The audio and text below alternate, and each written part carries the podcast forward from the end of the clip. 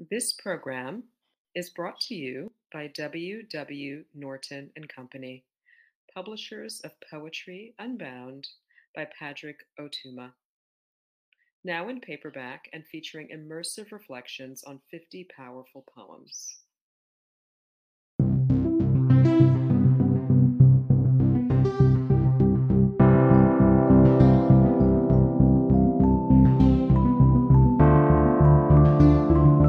Magandang araw po sa inyong lahat. I'm Sasha Pimentel, Poem a Day guest editor for the month of March. I hope you enjoy today's offering, brought to you by the Academy of American Poets. Thank you.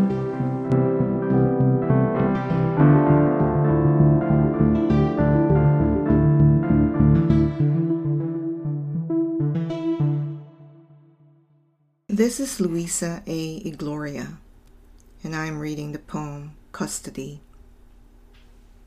Custody.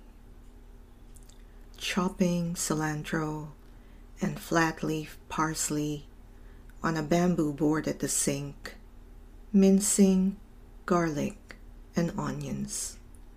Late mellowing light, the air bordering on cool but tinged bitter green with the smell of growing amargoso in the yard.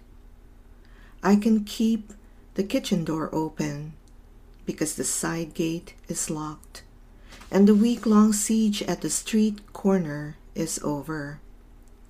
We did not know the man they say trespassed early Monday morning into someone's yard with a firearm.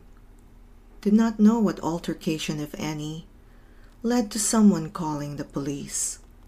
So he ran and barricaded himself in his own house. They came in force then, rifles drawn, sealed off one end of the block. Those of us who could still come and go out the other end brought back reports every day, over four days. How many squad cars, where the waiting ambulance was parked, the bomb unit, who saw the robot deployed with a phone, the negotiators, the TV crew.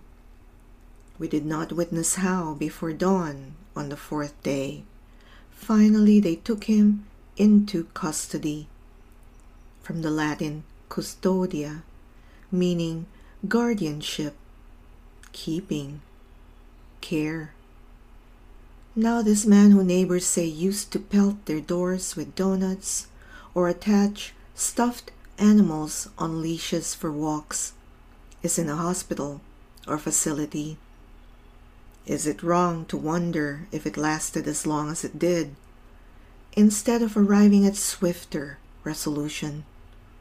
Doors broken in, tasers, clubs, bullets sprayed into his body because of the color of his skin?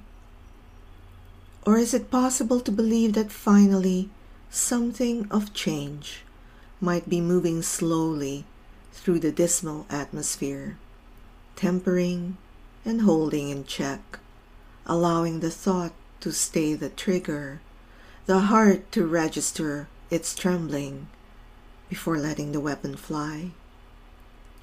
In summer, because dark descends more slowly.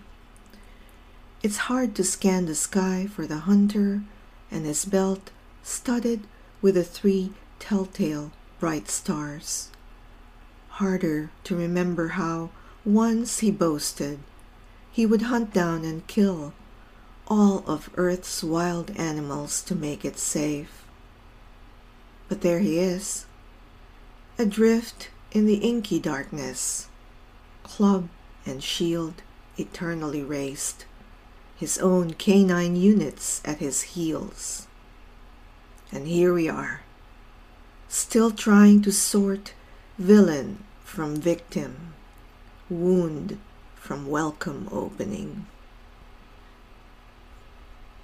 About this poem.